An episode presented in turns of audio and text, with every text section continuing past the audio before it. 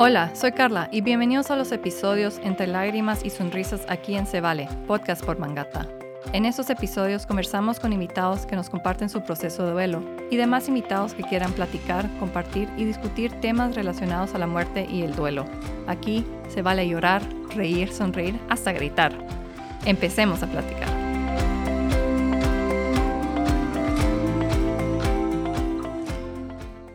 Hola, ¿qué tal están? Hoy tenemos a otro invitado que nos escribió al podcast, pero al correo. Sí, nuestro correo, el info arroba. Por si se olvidaron cuál era, ya que a veces a mí se me, se me olvida que existe y por eso me atrasé en contestarle a Adrián. Lo siento, Adrián. Pues Adrián está con nosotros hoy para contarnos un poco de su proceso de duelo de su papá, quien murió de COVID hace un poco más de un año. Su proceso fue algo complicado, o mejor dicho, difícil, ya que el papá de Adrián murió por complicaciones de COVID en Cuba, un país que no es muy fácil o rápido llegar y obtener comunicación, aparte que teníamos prohibido salir de Guatemala en ese entonces. A pesar que Adrián está acostumbrado, entre comillas, de estar lejos de sus padres, ya que llevaban más de 15 años viviendo fuera de Guatemala, la muerte de un padre nunca es fácil, y peor cuando es algo de una enfermedad que aún no conocemos toda la información. A ver, mejor que Adrián nos cuente un poco más de todo esto. Hola Adrián, ¿cómo estás el día de hoy? Hola Carla, eh, pues bien, muy a gusto ¿Sí? de estar aquí compartiendo mi historia y mi proceso de duelo. Sí, gracias por llegar desde muy lejos. Estamos hablando acá del tráfico. En fin, eh, Adrián, no sé si nos puedes contar un poco de tu padre, como quién era, cómo era y, y su muerte. Sí, sí, sí, sí. Eh, bueno, mi papá era un, un hombre pues relativamente joven, tenía 60 años, sano, sano, estaba pues sano, como cualquier hombre de su edad, sin, ningún, sin ninguna enfermedad crónica o, cualquier cosa que nos preocupara. Y el año pasado, el 2021, pues, pues sí, se enfermó, se enfermó o contrajo el virus. Déjame déjame situarme. Eh, fue en, me recuerdo perfectamente, el 16 de junio estábamos en una llamada familiar, de esas que todo el mundo hacía, estoy seguro, por Zoom. Estábamos en esos encerrones y como tú bien dijiste, mis, mis papás estaban viviendo fuera desde hace 15 años y precisamente hacer una llamada para conmemorar el Día del Padre. Y bueno, me recuerdo que ahí estaba estaba mi papá, eh, algunos tíos, primos, y estábamos platicando. Y me recuerdo perfectamente que me pareció muy raro que, que mi mamá no estaba en la llamada. Entonces, yo me recuerdo que le pregunté a mi papá por qué mi mamá no estaba y él me dijo, no, es que se siente mal, eh, tiene alguna gripe. Pero yo me imagino que todo el mundo era igual. Cuando alguien decía una gripe, todos eran paranoicos, decir, no, es COVID, es COVID. Y entonces yo le dije a mi papá, mira, es posible que, tenga COVID. No, no creo, porque yo me hice una prueba hace dos días y salí negativo, entonces no creo que tu mamá tenga, tenga COVID. La cuestión es que mi mamá se, se, siguió sintiendo peor y efectivamente se fue a hacer la prueba y, obvio, estaba, estaba positiva. Y mi papá a los días se hizo una prueba y estaba positivo también. O sea, los dos, los dos resultaron positivos de COVID. Pero, eh, pues obviamente yo no quiero hablar mal de ningún país y de hecho yo respeto muchísimo a Cuba y le tengo mucho cariño porque con mi familia vivimos ahí, mis papás seguían viviendo ahí. Pero de verdad es un país bien complicado. O sea, es... Más complicado que Guatemala. Mira, no, no, no te podría decir cómo evaluarlos o compararlos uno al otro, pero sus políticas de verdad son bien difíciles. Ah, o sea, a veces me, me parecen ilógicas, pero bueno, cada ¿Y país. cómo manejó Cuba la pandemia? Mira, lo, lo manejaron. Yo creo que, que, que, fue generalizado todos los países, o sea, con encerrones intermitentes, creo que era algo nuevo para, para todos. Eh, toques de queda, igual. De hecho, a, a, eso es a lo que voy. Eh, o quizás fueron un poquito más eh, rigurosos en cuanto a, a, los encerrones, porque en el momento que mis papás dan, dan positivo, ellos por, una orden gubernamental, eh, el, el procedimiento de ellos era llevárselos a un lugar especial donde solo había gente con COVID. No podían quedarse en No, casa. no podían quedarse en su casa. Entonces a mis papás los llegan a traer en una ambulancia. Obviamente, en, en- en ese momento no estaban graves. Sí se sentía mal mi papá, pero no estaba tan grave. O no sabíamos, pues. Entonces se lo llevan, pero nos dicen, no, tranquilos, que así funciona esto acá. eh, es normal, nos vamos a ir a un centro eh, especializado para COVID. Era como un hotel adaptado para, para personas con COVID. Entonces se van mis papás, o sea, los llegan a traer en una ambulancia, hacen todo el protocolo ahí con un montón de gente eh, con los trajes de COVID y todo, y se los llevan. Y van pasando los días eh, y mi papá, mi mamá mejora, pero mi papá no. A mi papá empieza a empeorar esa cuestión del, del parámetro del oxígeno cada vez más bajo, más bajo. Y me recuerdo perfectamente que llega, era un 26 o 27 de junio, como 10 días después de la llamada. Y entonces eh, yo estaba hablando por videollamada con mis papás porque ellos tenían acceso a internet. Y me dice mi mamá, mira, se van a llevar a tu papá a un hospital, o ahora sí a un hospital, porque está muy mal, su oxígeno lo, tenía, lo tiene como en 75 más o menos, y debería estar como en 95, 98. O sea, estaba bajo, bajo. Y yo en ese momento me recuerdo que a mí se me quebró la voz y le digo a mi papá por videollamada, papá, eh, yo te pongo una ambulancia aérea ahorita. O sea, a mí no me importaba topar mi tarjeta de crédito y decirle, venite, venite Claro, para la Guate". salud es número uno. Porque, o sea, es difícil, pero yo no tenía como la confianza de que mi papá se lo llevara a un hospital en Cuba, y porque la comunicación es bien difícil. O sea, no es fácil como acá, que uno sabe quién es el doctor. Sí, es eh, como y- vivir en un pueblo, a veces aquí, que uno conoce todos. y- Ajá. sí. Entonces era bien complicado. Y, no- y estábamos en otro país y, las, y los aeropuertos estaban cerrados y era algo...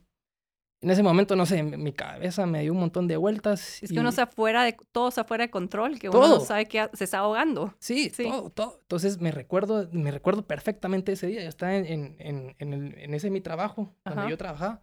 Me salí a hablar y yo, no, no puede ser que te vas a ir. No, tranquilos, que, que todo va a estar bien.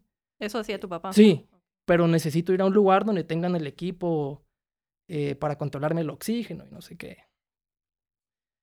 Bueno, entonces eh, se lo llevan.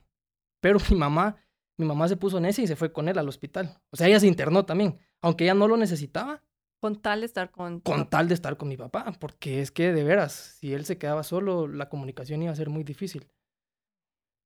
Aunque mi mamá también estaba eh, positiva, pero sus síntomas, sus síntomas no eran tan graves como los de mi papá. Entonces, em, bueno, nosotros somos tres hermanos, creo que eso no, no, no lo mencioné. Eh, yo tengo un hermano que es menor a mí, que vive en Taiwán, él es piloto aviador, y en ese momento yo me recuerdo que él estaba en Alaska. A la gran. Y mi hermana, menor también, menor, es la más pequeña, ella sí estaba acá. Entonces, los tres hermanos eh, hablamos y dijimos, le dijimos a mi hermana, mira, andate a Cuba para que estés ahí y ayudes a mi mamá cuando salga mi papá, porque seguro que va a salir, eh, no sé, convaleciente o seguro va a salir con oxígeno o algo así y, y- y les va a costar volver a encaminarse en- en su diario vivir. Entonces, lo, pero la odisea empieza que, ok, se va mi hermana, pero no habían vuelos. O sea. Cuba estaba cerrada, era un, era un trámite. Entonces ella para poder llegar a Cuba, se fue de aquí a Estados Unidos, Estados Unidos a España, y de España se regresó, o sea, digo, dio la vuelta. Sí, dio la se vuelta al saltó el mundo charco para solo ir. para ir, para ir a, a Cuba y, y se regresó. Pero en, en ese, digamos, era, no sé, ¿qué te digo? Dos días, más o menos, para, para llegar a Cuba. Cuando podría ser, de verdad, un vuelo directo. Un vuelo de tres horas. Ajá, sí, de Sí, verdad. Pero bueno.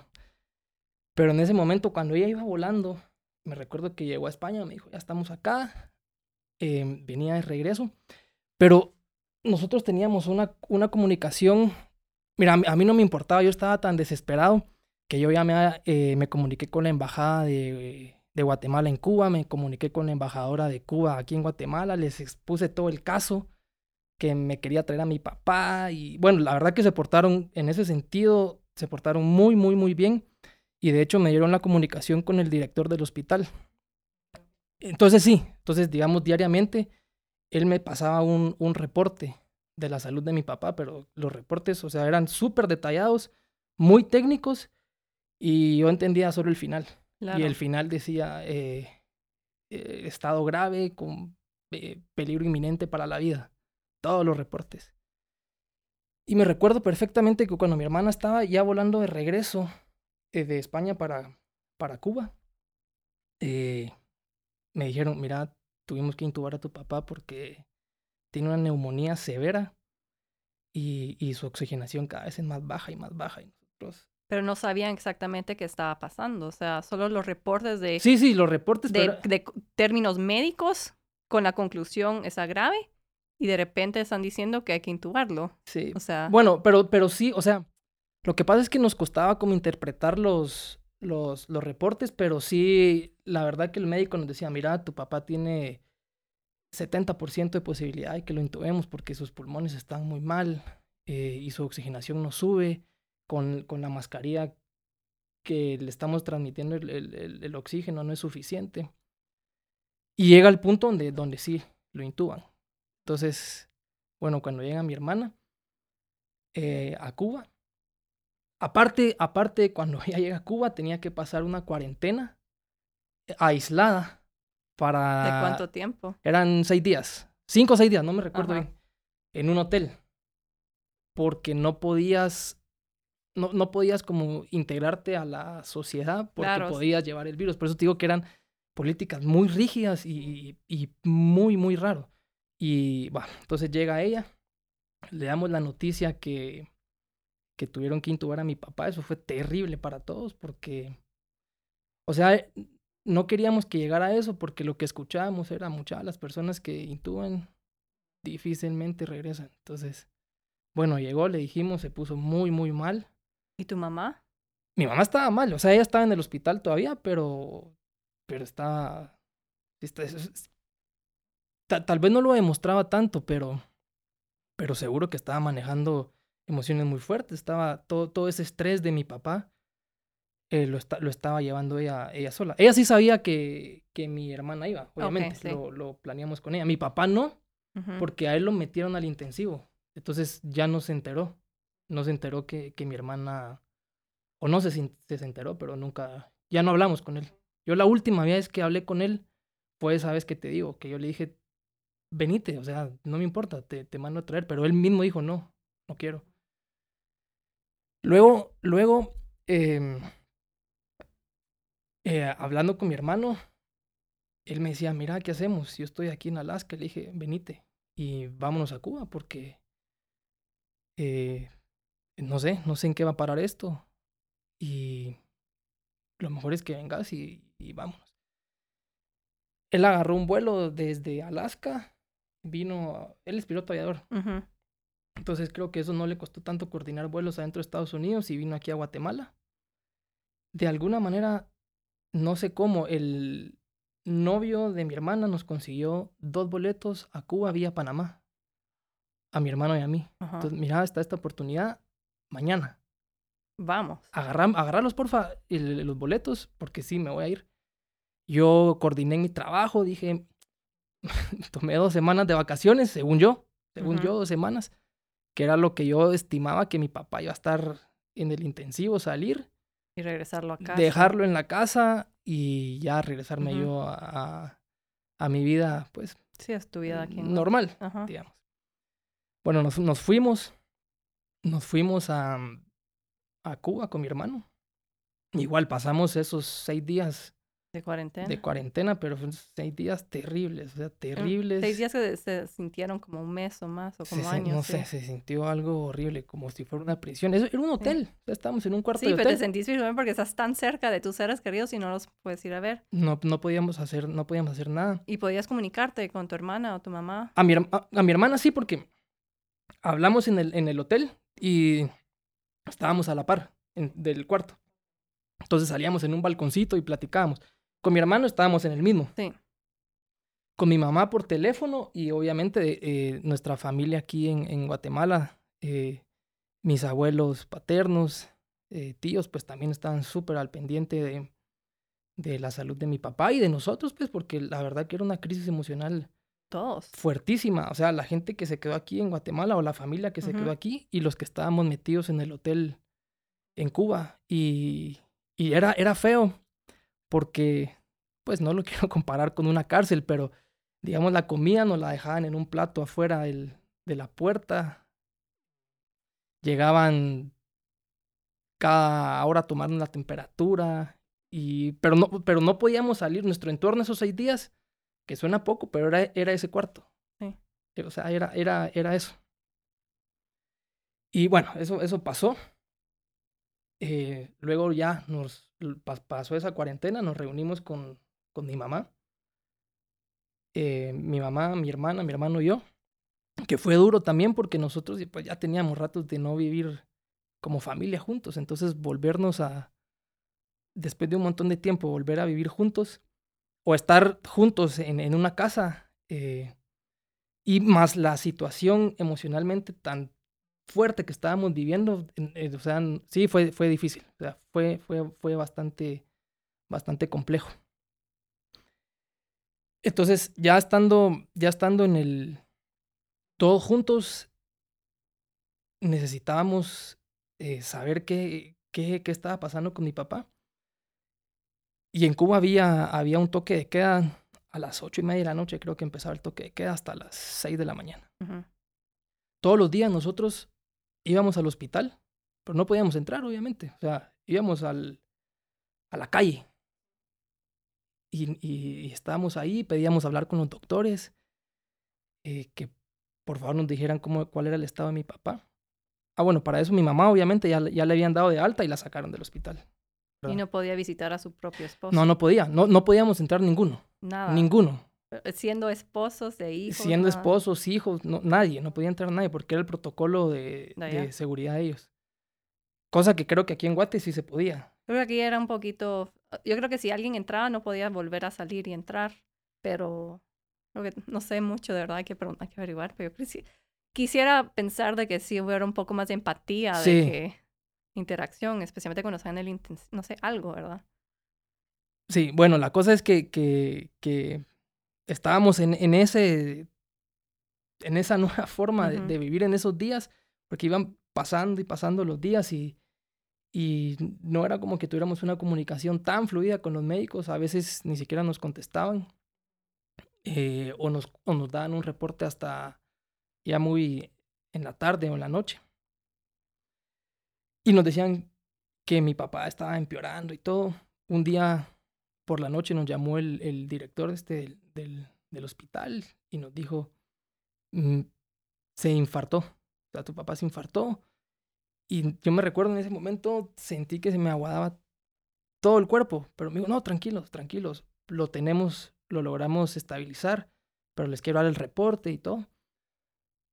Pero su, su salud ya es muy frágil, o sea, ya, ya es demasiado delicado y están, sus niveles de, de oxigenación no suben. Entonces, nosotros no podíamos creer que eso estaba pasando. Y al día siguiente fuimos eh, al hospital y pedimos hablar en persona con este, este director y me acuerdo perfectamente que le estábamos pidiendo, casi, no hincados, pero sí rogándole, por favor, déjenos entrar. O sea, usted nos está diciendo que mi papá está en una situación muy delicada y no lo podemos ver. Y mientras estábamos discutiendo, mi hermano se acercó de una manera no agresiva, pero sí imponente. Le dijo, mire doctor, yo tengo dos años de no ver a mi papá. Vengo volando desde Alaska. Necesito que usted me deje entrar. Quiero ver a mi papá. En ese momento el doctor se dio la vuelta y, y nos... Y se, y entró. Se entró al hospital. Luego nosotros ya en, en la casa o al día siguiente, no me recuerdo bien, el doctor llamó y dijo, eh, por favor, que Rodrigo venga. Rodrigo, mi hermano le voy a dar 15 minutos y que entre, a, que entre a ver a su papá. Entonces fuimos al día siguiente. eh, me recuerdo que, bueno, que él entró, lo vistieron, llevaba una bolsa de ropa extra, que se tuvo que bañar y todo. Y bueno, nosotros, mi mamá, mi hermana y yo, mientras él entraba, nos fuimos a, a un parque porque no, Sí. no teníamos, o sea, no, no podíamos hacer más. No era como que le pudiéramos decir, mira, entra y hacenos una videollamada. Y, o sea, no se podía, no podíamos. Él entró solo. Eh, pasó el tiempo, en realidad se tardó como una media hora, 40 minutos, pero cuando lo vimos caminar, o sea, desde lejos, le vimos el semblante descompuesto, totalmente eh, está destruido, Claro. porque, o sea, nunca habíamos visto a mi papá. Mi papá era un hombre fuerte, grande, eh, que nunca se enfermaba. O sea, yo no tengo, no tengo recuerdo nunca de haber visto a mi papá antes en el hospital, hasta, hasta ahora. Entonces creo que ver eso fue impactante para todos y obviamente pues mi hermano entró, él estuvo con mi papá, pues nos contó que le hablaba y todo. Obviamente mi papá estaba en un coma inducido, no le, no le, no le contestó, pero sí, bueno, mi, mi hermano dice que sí hubo alguna como reacción o movimiento mientras, mientras él le hablaba. Y bueno, para no hacer tan larga la historia, al, al día siguiente de que mi hermano entró, mi papá falleció. Fueron 17 días que él estuvo eh, en, en ese coma inducido o- y 17 días de agonía para, para nosotros como familia. Y para él, seguramente. Y, y seguro, seguro el estrés que sufrió su cuerpo eh, y no sé, ne- o sea, la verdad no sé en dónde está la mente en ese momento. Lo, lo desconozco. Pero, pero, o sea, es, es duro, o sea, la verdad que es bien duro recordarme de, de eso, pero la historia como tal no termina ahí porque Y perdón, ¿cómo les avisaron que había muerto tu papá? nos, nos llamó el doctor temprano. Ese día me recuerdo que nos llamó temprano y nos dijo, habló con mi mamá y le dice, está muy, muy mal. O sea, su oxigenación ya estaba como en 40. Ujú. Ya no, no podemos hacer más. Creo que se tienen que empezar a preparar. Porque no, ya no, medicamento, nada, los antibióticos que le ponían para la infección pulmonar, nada, nada, nada, nada. Y a las 4 de la tarde eh, sonó el teléfono, el celular de mi mamá. Y yo creo que todos sentimos lo mismo. O sea, sabíamos que esa llamada era para decirnos que mi papá había fallecido. Y justo, mi mamá contestó. Eh, me recuerdo que creo que se hincó en la cama, se puso a llorar. Y su papá se murió.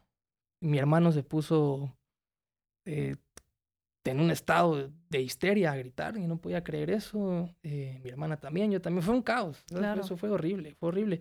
Porque no nos, o sea, yo me imagino que para cualquiera que, que, que un ser querido muere, pues es feo, pero, o sea, nosotros no estábamos a la par de mi papá. Yo hubiera querido, o sea, no hubiera querido que mi papá se muriera, por supuesto, pero si hubiera tenido la opción, hubiera querido estar a la par de él Agarrar su mano en sus y, y estar ahí sí. y, y llorar a la, a- o hincado al lado de mi papá y decirle, dale, ya andate, descansa, ya no puedes más. Yo creo que es algo más que, no, que le robó a tanta gente la pandemia, esa oportunidad no solamente para nosotros, para nuestro propio proceso de duelo, de poder estar ahí, pero ellos también, o sea, aunque tal vez no sabemos en qué estado de mente están, pero yo, sient- yo sí pienso que sienten que están rodeados de sus seres queridos.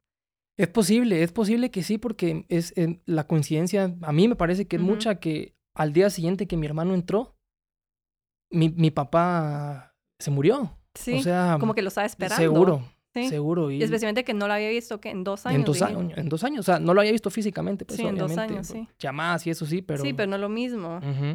Sí. y, y, y fue... Pero imagínate si hubieran, o sea, si hubieran tenido un poquito más de empatía, de decir, "Va, ¿saben qué? Sabemos que son sus últimos momentos, les damos cinco minutos, cinco minutos a los, a todos. Solo agárrenle la mano, despídanse. O sea, Pues sí, o sea, Sí. tampoco los culpo porque, o sea, no, no me no, no voy a hablar mal de Cuba. O sea, yo, No, yo sé que ellos hicieron, el- los doctores hicieron lo mejor que pudieron. De hecho, en el momento que nosotros llegamos, o sea, nos enteramos y entonces llamamos al embajador de Guatemala. Él me dijo, no se preocupen, yo los voy a apoyar. vamos a ir con presencia diplomática para entrar al hospital. Y el doctor nos estaba recibiendo y, y él estaba mal, o sea, de verdad también estaba de- emocionalmente muy afectado el doctor por, por la situación. Y miren, esto es, se sale de nuestras manos, eh, les pido una disculpa, pero es que es el protocolo, yo lo tengo que respetar. Sí, yo creo que varios países están así de estrictos, de verdad. Voy a averiguar de Guatemala cómo estuvo, pero sí es algo que, que le robaron a las Sí, familias el no podernos de- despedir eh, de- de estos últimos momentos. Sí, que hubiera deseado de estar, pues, pero no. Pero no fue posible. Y de todas maneras, ni siquiera nos dejaron ver a mi papá en el, en el hospital. No, No. No. Pero el, el embajador nos, nos apoyó muchísimo y él logró eh, que nos dejaran ir al día siguiente a la morgue. Como para dar el Sí. último, el, último adiós o, lo- o lo que fuera. Y en ese momento era, o sea, estábamos tan emocionalmente eh, mal. Necesitábamos decidir qué hacer con, con el cuerpo de mi papá. ¿Qué hacíamos? O sea, ¿lo enterramos o lo cremamos? porque tus papás no habían hablado de, de sus deseos de No, muerte, ¿no? Porque no. eran jóvenes, pues, o sea, Sí, no o sea, tenían para qué. Sí, seguramente. Yo creo que es un error que cometemos todos. Pues de- debemos de, no importa la edad, pero decir qué queremos o cuál es nuestra voluntad si, si, si nos morimos. Pero obviamente, eh, pues la voluntad de cualquiera sano creo que es morirse en su cama o en, rodeado de, de- esos ro- rodeado de sus sí. seres queridos y en su país, Sí. ponete, y que te entierren en, en tu país. Sí, Por lo menos culturalmente en Guatemala es así. sí, sí. la sí. tradición, tenés tu funeral eh, y al día si- siguiente el, el sepelio o el entierro. Pero tus papás son cubanos. No, no, no, No. guatemaltecos. Por trabajo vi- vivían hace 15 Ay. años en, en Cuba. Ya, entonces sí, con toda razón, el esfuerzo de regresarlos a su tierra natal. Claro, claro, Sí, pero en con ese su familia. sí, pero en ese momento no podíamos. ¿Cómo nos traíamos el cuerpo de mi papá si ni siquiera podíamos salir nosotros? No podían salir de... Nosotros llegamos y luego cerraron el país. Es que no Y el día, el día que se murió mi papá, que fue un 12 de julio del 2021, cosa que yo nunca había visto en Cuba, estalla una revuelta social fuertísima en contra del gobierno. Toda la gente harta y hay manifestaciones en las calles. Una cosa terrible. Sí, o sea, la mala suerte Sí, la- se juntó todo. Sí, se juntó todo y eso hace que todo se complique y el, hace que todo eso se vuelva mucho más difícil y, ay, no, no puede ser. Sí, era, era, fue, ¿Y fue qué- muy, muy duro. Entonces, ¿qué hicieron? Necesitábamos decidir. Porque tú habías dicho también que solo que pediste dos Sí, semanas. dos ¿verdad? Que- semanas. ¿Cuánto tiempo había pasado ahí? Imagínate, 12, di- ah, 17 días. Sí, ya las... Pero de todas maneras no pude regresar. Yo me quedé como un mes, 10 días en Cuba. A la gran. Porque no podía salir. No podía salir. ¿Y cómo salieron al fin? Nos fuimos a París, no, de París a Panamá, Panamá, Guatemala. con el cuerpo. No, tuvimos que cremar a mi papá. Y ustedes no sabían si él quería ser cremado. No, no sabíamos. O sea, no sabíamos si él quería ser cremado. Pero, pero era eso o enterrarlo en Cuba. Y mi mamá no estaba dispuesta a No. enterrar a mi papá en Cuba. O sea, Después lo que pasó. Sí, no. sí, no, no, no estaba dispuesta a que, a que, a dejar el, el cuerpo de mi papá ahí. Entonces, eh, cremamos el cuerpo. Me recuerdo que llegamos a, a, a la morgue. em, mi mamá caminando adelante eh, y nosotros tres atrás. Y entramos. Yo nunca había entrado a un lugar así. Y estaba el, el cuerpo de mi papá tendido en una camilla. Y... Y un cuarto bien frío. Sí, frío. Sí, sí, frío. Y en ese momento. Ah, y nos pidieron, por favor, miren, su, papá está aquí. Él es como si estuviera dormido. Por favor, entren. Esto es una excepción que estamos haciendo.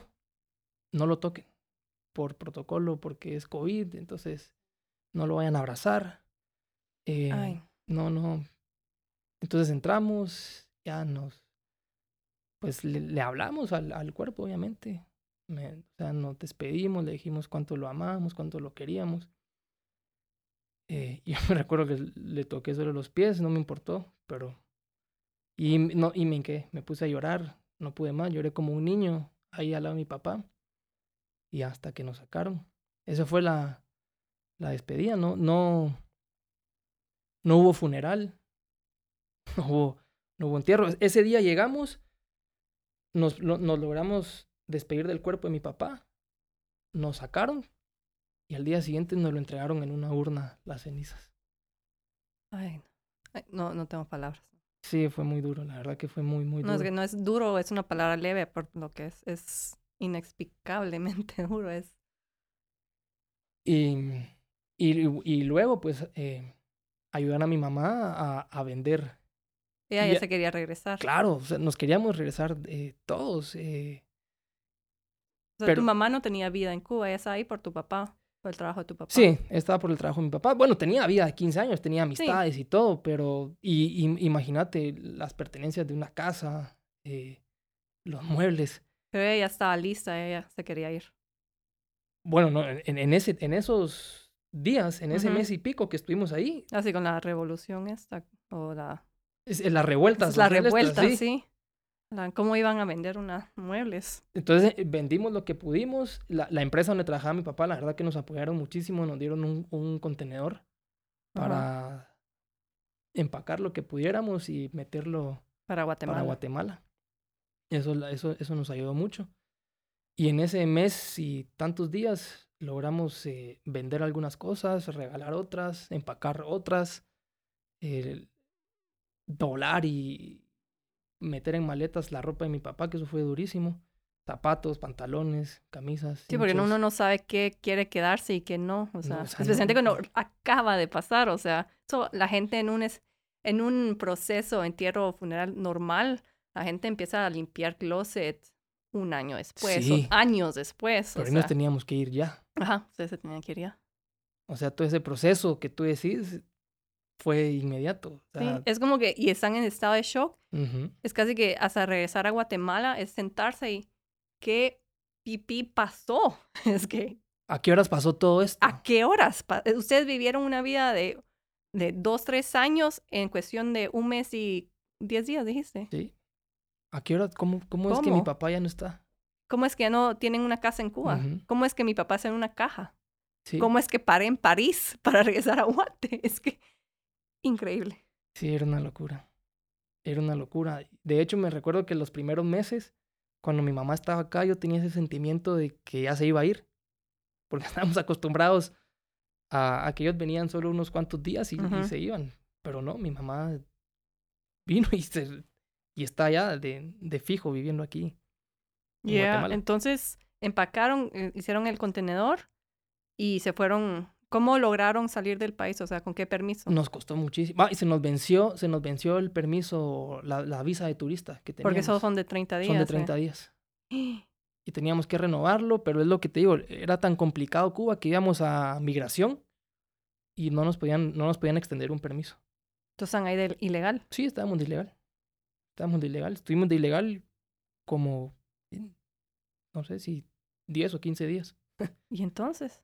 Nos la jugamos, o sea, llegamos a la... Cuando ya logramos eh, coordinar los boletos para irnos de Cuba, entonces dijimos, bueno, si no, no nos lo resuelven, eh, porque no es que quisiéramos estar de ilegal, pero íbamos a migración y no podíamos hacer nada. Compramos los boletos y en el aeropuerto, obviamente, pues te dejan salir, hay que pagar una multa y te retienen ahí porque te hacen un montón de preguntas, porque no hiciste tu trámite correcto. Bueno, al final pagamos la multa y ya, no- nos, nos fuimos. Y dimos una gran vuelta Y llegaron a Guate y llegamos a Guate. con tu papá. Con la- mi mamá llevaba esa maleta en la mano, nu- nunca la soltó, con una cajita con las cenizas de mi papá. ¿Y al llegar a Guate hicieron un entierro o algún acto ceremonial? Sí. Eh, mi mamá y mi hermana organizaron una misa. A los. cuando mi papá cumplió 30 días. Y luego eh, enterramos sus cenizas en un cementerio. Le mandamos a hacer una, una lápida. Y sí. O sea, no, no, obviamente ni siquiera fue un, un cementerio, porque solo estaba mis abuelos, nosotros como familia y los hermanos de mi papá, porque igual los cementerios estaban cerrados. Es que era en medio de la crisis del- de la pandemia, entonces eran, eran sí una situación bien, bien difícil. Yo me imagino que todas las personas que vivimos eso, te- creo que no lograste como cerrar el ciclo de, de, de, de la pérdida de tu ser querido, sino fue tan rápido que no, no, no te da tiempo de asimilarlo. No, no, no. Es, es que están fuera de lo extra, de lo ordinario, de lo normal y fuera de lo ritual y la importancia Sí. de los rituales. O sea, como decís, ustedes vivieron, o sea, ¿en qué momento pasó tanto? Y entonces es, ¿en qué momento pensás que, o tal vez no lo has hecho, pero tal vez, ¿en qué- ¿has podido sentarte y asimilar todo lo que pasó o- todavía no? Sí, o sea, sí. eh, a veces hablando con mi mamá nos, eh, no- nos hacemos esa pregunta que tú estás diciendo. ¿Cómo pasó tanto? ¿En qué momento pasó todo esto? Y obviamente no llegamos a una respuesta, pero sí nos hacemos la pregunta de, de, de no entender por qué nos pasó, por, por qué nos tocó vivir eso. O sea, porque siendo honestos, no sé, no sé en tu caso, pero yo al principio veía la pandemia y como algo que sin mucha importancia, No, sí, sí, yo creo que yo... como algo lejano. Sí, es algo muy lejano porque empezó en China, después estaba en Europa, después Estados Unidos. Para mí, el- las primeras, de verdad, es súper vergüenza, pero las primeras semanas de la encerrona, yo estaba emocionada porque, pues chicas, mi pareja y mi hija todos vamos a estar juntos Ujú. y vamos a hacer pan y vamos a aprender a cocinar y que no sé qué. Pues, pues ya la, la tercera o al mes ya era más la encerona que me, que me, que no, no aguanté. Pero yo no me daba cuenta. Es que para mí era otra realidad porque yo no conocía a nadie que se había muerto de COVID. Yo no sabía qué estaba pasando en los hospitales, en la morgue. Uno leía noticias, pero no habían fotos de esos hospitales. O sea, había una disociación de que el mundo estaba pasando por eso y tanta gente estaba muriendo y sufriendo, pero no, yo no lo miraba. No es como cuando uno habla de pobreza y uno sí, ahí está la pobreza en la calle, pero no, no lo asimilé, ¿no? Sí. Y sí, así es. Sí, hasta que te pase, hasta que le pasa a uno. Hasta que te pasa. Pero yo creo que eso es una lección mm, de que nos que, que me enseñó por lo menos a mí que la muerte está a la vuelta. O sea, nadie está exento a, a morirse. ¿No? En cualquier momento, en cualquier circunstancia y en cualquier lugar. Y donde cual- menos te imaginas. Exactamente, Puede ser. totalmente. Y tú, tú mencionas que estás casado y con Sí, hijos. ¿Y ellos cómo, cómo Fue te también, ¿Cómo fue ese fue tema de dejarlos también por un mes? Y no sé qué tanto podías comunicarte con ellos. Después al regresar a Guate, de repente tus hijos se quedaron sin abuelo. O Sí. sea, ¿Cómo les explicas eso? Fue duro, fue duro para, para mi esposa también, porque se quedó eh, sola con mis dos hijos. Mi hijo tenía seis años, que, que está pequeño, pero él sí se daba cuenta. Claro. O sea, él sí se dio cuenta que, que, en primer lugar, que su papá se fue. Fue por, Mes y medio. sí, por mes y medio y pues yo había estado un montón de tiempo en la casa, si estábamos encerrados, estábamos juntos. Mi, mi hija pequeña no, ella tenía eh, dos años, entonces su, su nivel de conciencia pues es muy bajo. Obviamente, pues sí, tenía interacción con mi papá, pero... Y de- bueno, y de hecho, si le pregunto hoy, le enseño una foto, ella sí, el abu lo reconoce y todo, pero su nivel de convivencia fue, fue Y limitado. ¿Tú le estabas contando a los hijos también qué estaba pasando? Eh, sí, bueno, mi esposa se encargaba de eso. De, de por, qué, por qué yo no estaba en la casa, por qué estaba pasando, que, que su abuelo estaba enfermo. Y, y sí, era duro. Me, recuerdo que mi, mi hijo, eh, Fabián, me llamaba llorando, papi, regresa, por favor, que no estás en la casa. Eh, eh, decirle al agua que salga al jardín a tomar aire. Ay, no. Ay, mi corazón. Sí, y durísimo, Claro. era muy duro. Y, y mi esposa, pues se tuvo que echar ese mes y medio eh, Sola. sola, ¿verdad? encerrada y, y darle la noticia a mi hijo que su abuelito se había muerto. ¿Y cómo reaccionó? Sí, eh, triste, pero creo que el, el- el nivel de, de asimilación de un niño de la muerte es, es diferente porque ellos creen que se van, Pero pero, van a que van a regresar. Sí, o sea, sí, depende de la edad, sí, cada- exactamente, bravo. Sí. entonces él como que creía que lo, lo iba a volver a ver. Entonces, se- seguro que siente alguna tristeza, pero no es el mismo nivel que una persona adulta. O sea, un niño Claro, no lo asimila igual. y aparte que él está acostumbrado a que sus abuelos, los sus abuelos estaban en Cuba y se miraban cada cierto tiempo. Cada año nosotros íbamos. Antes de la pandemia, de la pandemia íbamos todos los años a Cuba. nos íbamos a pasar vacaciones ahí, íbamos Ah, a la lindo, playa. sí. o sea, era súper alegre. Y hablábamos, yo sí hablaba todos los días con mi papá. Ujú. em, todos los días y le ponía a, a mi hijo al, al teléfono cuando yo regresaba de trabajar. Eran, eran la rutina diaria. Sí, o sea, sí ah, hicieran, hicieron esfuerzo para que tuvieran una relación. Sí, ellos, sí, sí, sí, sí. O sea, sí era una relación cercana. Sí. ¿Y ahorita cómo está tu mamá? Eh, es un proceso muy duro. Es un proceso muy duro porque ella se tiene, obviamente tuvo que reacostumbrarse a vivir en Guatemala después de 15 años, eh, acostumbrarse a vivir sola. Y el, sí, o sea, este proceso del duelo es, es difícil, todo lo llamamos difícil. Y tal vez me atrevo a decir que la parte más dura se la llevó mi mamá, porque se quedó sin su pareja, ahora se tiene que acostumbrar a hacer todo lo que hacía en conjunto con mi papá, lo hace, lo hace sola. Y obviamente hemos mejorado todos, pues, hemos mejorado todos, pero hay días, hay días mejores que otros. Sí, sí, o sea, ustedes van todavía por el... Ahorita van empezando el segundo año, sí es... Sí, las primeras fechas, los primeros cumpleaños, eh, Navidad, Sí, el primer aniversario de muerte. primer aniversario, son fechas. ¿Y hacen algo para el aniversario de muerte o los cumpleaños? Sí, nos, nos, nos reunimos. Bueno, solo hemos vivido un cumpleaños de mi papá, que fue en noviembre del año pasado. Hicimos un almuerzo con, con mis abuelos, mi mamá y mi hermana, y mi esposa y mis hijos, obviamente.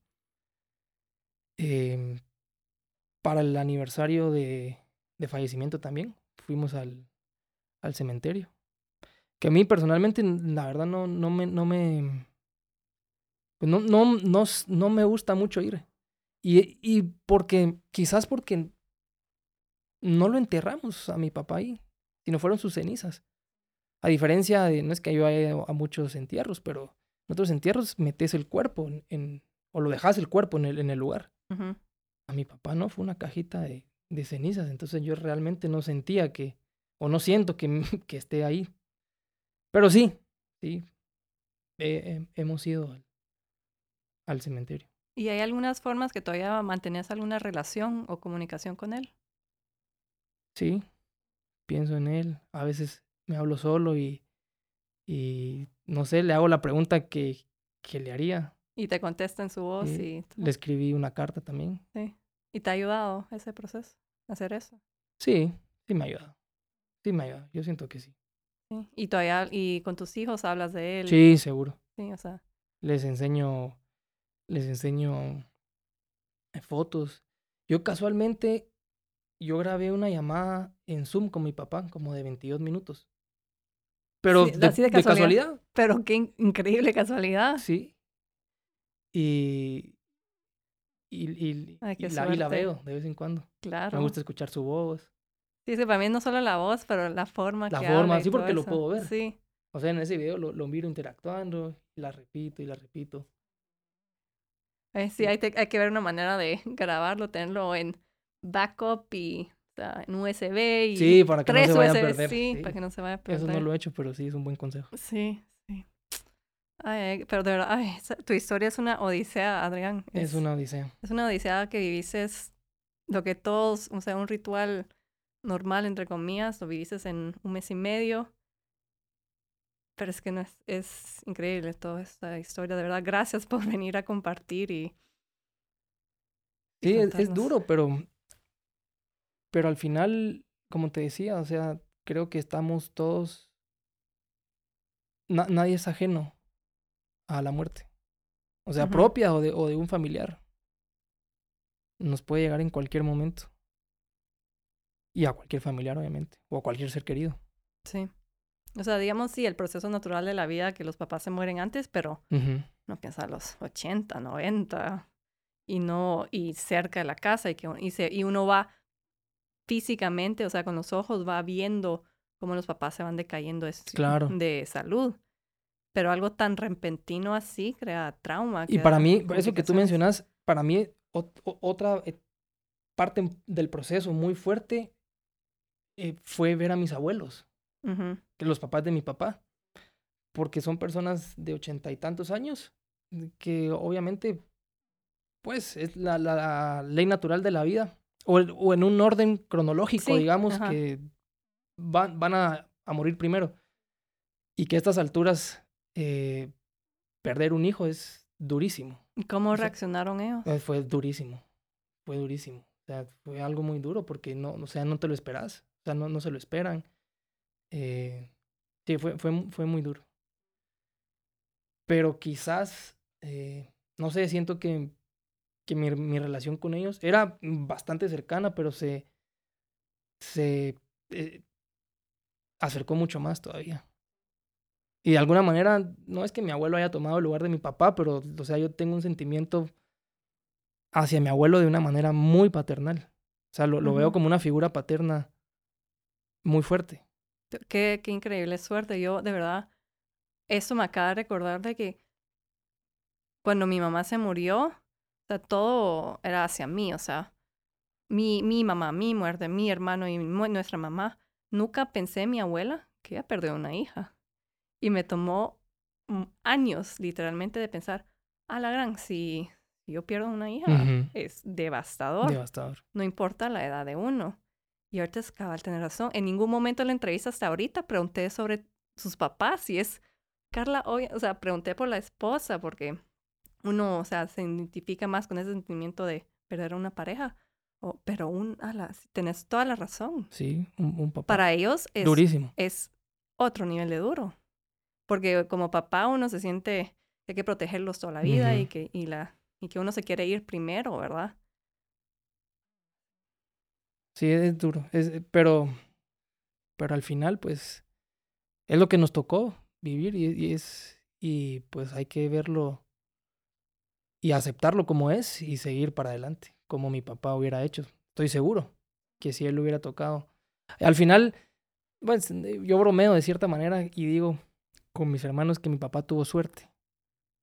De cierta manera, porque él no se tuvo que, no tuvo que vivir la muerte de nadie. Ah, nunca veía otro, otra cosa Nunca tuvo, nunca tuvo, no enterró a sus padres, no enterró a un hijo, no enterró a su esposa. De cierta manera, eh, creo que él corrió con, con suerte en ese sentido. Sí. Pues es que es cabal esto de las diferentes perspectivas de la muerte, porque ahorita cabal estuvimos hablando de que se me olvidó de que hay que pensar en la perspectiva de, de sus papás, de tus abuelos, y después tú dices otro giro, otra perspectiva a hablar que tu papá tuvo una suerte. O sea, qué, qué mágico y qué, qué, lindo tener, vivir con esa perspectiva. Pues primero, qué lindo y qué madurez, o no sé qué palabra es para decir que podés ver, pensar en eso, aunque sea de, de tu broma, pero tenés toda la razón. O sea, muchos hemos hablado en esas entrevistas de, de lo que ganamos con, de que volvemos a apreciar la vida, lo que realmente es importante. Pero esa es una nueva perspectiva y me encantó, de verdad. Sí, definitivamente cuando uno tiene un- una pérdida así de fuerte, te- tu vida no es que inicie desde cero, pero, o sea, le, le tomas otro rumbo, o sea, Sí, un- valoras unas cosas que no valorabas antes. Es que hay un, es un, un claro antes y Eh, después. Totalmente, un antes y un después. Sí, O sea, tu vida no vuelve a ser la misma. Nunca. Pequeños detalles con la familia los, valora- los valoras muchísimos. Conversaciones y cosas que antes valorabas. O sea, hoy quizás no vale la pena perder tiempo en, en eso. Igual te, te acercas a, a muchas personas y te alejas de otras. O sea, personas que tú creías o que no valorabas tanto, se acercan y otras que valoraban mucho, eh, se alejan. Pero creo que es parte del, del proceso o, o, o- o todo lo que circula la muerte de, de, de una persona. sí, total. Y todos los que estamos alrededor, obviamente. Claro, claro. Y es, es la cosa que, que yo he aprendido también mucho es eso de esas nuevas perspectivas, que el duelo no solo me pasó a mí, Ujú, o sea, le pasó a otras personas de otras maneras. Totalmente de acuerdo. O sea, uno no puede adueñarse del duelo. No, no puedo ser egoísta de pensar, solo a mí se me murió mi papá. O sea, mi papá era tío, era abuelo, era hijo, era esposo, era amigo, compañero de trabajo. Muchas personas, muchas personas quedan, quedan afectadas. Sí. Sí, es que es, es un, es todo un círculo grande. O sea, tú no sabes si de repente en Cuba había alguien, un panadero, que está extrañando a tu papá un montón. Porque capaz que tu papá iba todas las mañanas y se contaban unas, unas bromas increíblemente, o sea, buenas bromas. O de repente un niño que tu, tu papá le dio un libro y, y, ese niño le cambió la vida ese libro. Es que no. Sí, puede ser, son, son, son tantas aristas que uno nunca las va a terminar de, o yo no las voy a terminar de conocer. Pero, pero sí, es cierto. Sí, es que no sabemos, las, es como la gotita que cae en el río y todas las... Las ondas. Las ondas que salen, el impacto de la gente. Y qué bonito saber que hay ese impacto de la gente. Pues que podemos impactarle o que nuestros seres queridos impactó a tanta gente. sí. Bueno, Adrián, no sé si hay algo más que quieras compartir aquí con nosotros. Pues, pues no, esa es, esa es un, un breve resumen de, de mi historia o, o, el proceso que me tocó vivir alrededor de mi papá. Y ahí se me olvidó lo último que siempre preguntamos es eh, si el duelo se sobrepasa o se aprende a vivir con él. No, definitivamente se aprende a vivir con él. Eh, seguro que sí hay, hay, hay etapas y hay niveles, eh, obviamente yo hoy estoy mejor de lo que estaba hace un año, pero yo todos los días, y no es que yo lo haga de manera consciente, pero todos los días cuando abro los ojos, me pasaba mucho más frecuente al inicio, yo abría los ojos y decía, mi papá está muerto. Era mi primer pensamiento. Y quizás antes, antes de que me pasara esto, yo ni siquiera me percataba cuál era mi primer pensamiento en el día, sino iba arrancando el día no sé, al pasar las horas y ya empezar a tener conciencia de, mis pensamientos. Hoy es, abro los ojos y digo, mi papá está muerto. Es, es, es, lo, es lo primero. ¿Y eso te paraliza por un tiempo o...? Sí, es como, es como que tengo que tomar conciencia de, mi realidad. Y, pero de, cierta manera me hace ser más consciente de, de mi entorno, de, de las personas que me rodean. Entonces, empiezo mis días mucho más consciente y trato de, mm, de valorar, no te voy a decir cada minuto, no, claro pero, que no, tampoco. pero sí más, valoro más el tiempo de lo que lo valoraba antes. Yo creo, y también el tiempo con tus abuelos, que eran sí, conexión. Por supuesto. ¿Y tú les preguntas de vez en cuando cómo están ellos con, con su duelo, cómo están? Sí, aunque quizá ya no lo hablamos tan seguido porque creo que es un tema muy sensible y la verdad que me parece una pena eh, porque las personas nos vamos como que evitando esos, esos temas. Con mi mamá sí lo puedo hablar, pero con mi hermano también, aunque no tan abiertamente, con mi hermana casi no, y con mis abuelos, pues, no sé, creo que no lo hablamos tanto. Y capaz que ellos quieren, necesitan hablarlo y capaz que, a mí, para abuelos es, porque ellos tienen todas las primeras historias de tu papá. También claro un tesoro listo para descubrir, y, pero no sé por qué a veces con, o sea, nos cuesta como humanos atravesar esa vulnerabilidad y... Sí, o sea, no, o sea, si tu pregunta es, no, no es un tema de discusión en la mesa, o sea... Sí, en mi, en mi casa tampoco, pero, pero quisiera, ¿verdad? Y no sé qué es lo que se necesita para llegar a eso. No, no sé. No sé, valentía uno tal vez, pero... Y, bueno, lo vamos a seguir descubriendo aquí en el podcast, pero eh, Adrián, muchísimas gracias por venir y contarnos tu historia y de verdad no, no tengo palabras, fue una odisea esa, esa conversación. A ti muchas gracias por, por el espacio y, y felicitaciones por la iniciativa que yo creo que de verdad que, que este tipo de, de espacios sí ayudan muchísimo. O sea, ayudan mucho, mucho, mucho. Para, para las personas que, hemos atravesado un proceso tan difícil, escuchar que hay más personas que, que han pasado algo similar o incluso peor. Eh, no sé, sentís como un abrazo virtual, pero muy, muy, muy bueno. Sí, gracias, gracias. Y es algo que es bonito, cabal, saber que somos más en esta comunidad, que sabemos lo que se siente y que se sabe lo bueno y lo malo del, del duelo, ¿verdad? Porque no todo es aprendizaje, también hay cosas espantosas y pero ahí se vale seguir ir compartiendo y contando historias. Entonces, gracias y estaremos hablando. ¿Qué episodio? O mejor dicho, ¿qué odisea? La odisea porque no encuentro ninguna otra palabra para describir todo lo que les pasó a la familia de Adrián. Los problemas que enfrentaron iniciaron con las tantas incertidumbres cuando diagnosticaron a su papá con COVID, que en ese entonces no se sabía mucho de la enfermedad. Y aparte los papás vivían en Cuba, un país que no es nada fácil llegar ni tener mucha información de lo que está pasando ahí. Creo que lo que le pasó a Adrián son situaciones que nadie está preparado y lo difícil que se vuelve a afrontar momentos tan duros y con tanta incertidumbre. Una persona muy saludable muere y uno se queda más en shock por eso que la muerte en sí, o sea, no es normal, entre comillas, de cierto modo, que alguien saludable muera joven o que no aguante una enfermedad. Cuando una muerte es menos predecible, puede ser que se vuelva más difícil de procesar. Como repitió varias veces Adrián, ¿en qué momento pasó todo esto? La Odisea técnicamente pasó en qué? Una o varias semanas en total pero es algo que si hubiera pasado a lo largo de meses o un año se pudo haber procesado mucho mejor, tal vez. No hubieran sentimientos de sorpresa tan fuertes o inclusive trauma, que hacen que el proceso de duelo sea aún más difícil. Entonces están los elementos del shock, que fue una persona saludable una enfermedad desconocida, la más, más la falta de información y que todo haya pasado tan rápido. Adrián y su familia no tuvieron ni un momento de pausa para ponerse a pensar o darse cuenta qué jodidos estaba pasando. Fue un huracán de eventos que les pasó por encima. Por otro lado, fue un respiro cuando Adrián mencionó que nadie es ajeno a la muerte. Ya van varias conversaciones con invitados que lo mencionan. Sí, la muerte es algo natural de la vida. Sí, nadie se escapa. Pero mano, ¿cómo quisiéramos evitarlo, verdad?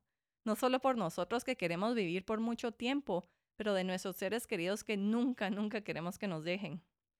Y hablando de evitar las muertes, algo que me marcó mucho en la conversación con Adrián fue cuando dijo que su papá tuvo suerte porque nunca tuvo que vivir la muerte en nadie. Qué astuta observación. Claro que los que no tuvieron suerte fueron Adrián y su familia, pero miren qué lindo twist que le dio Adrián a la muerte de su padre.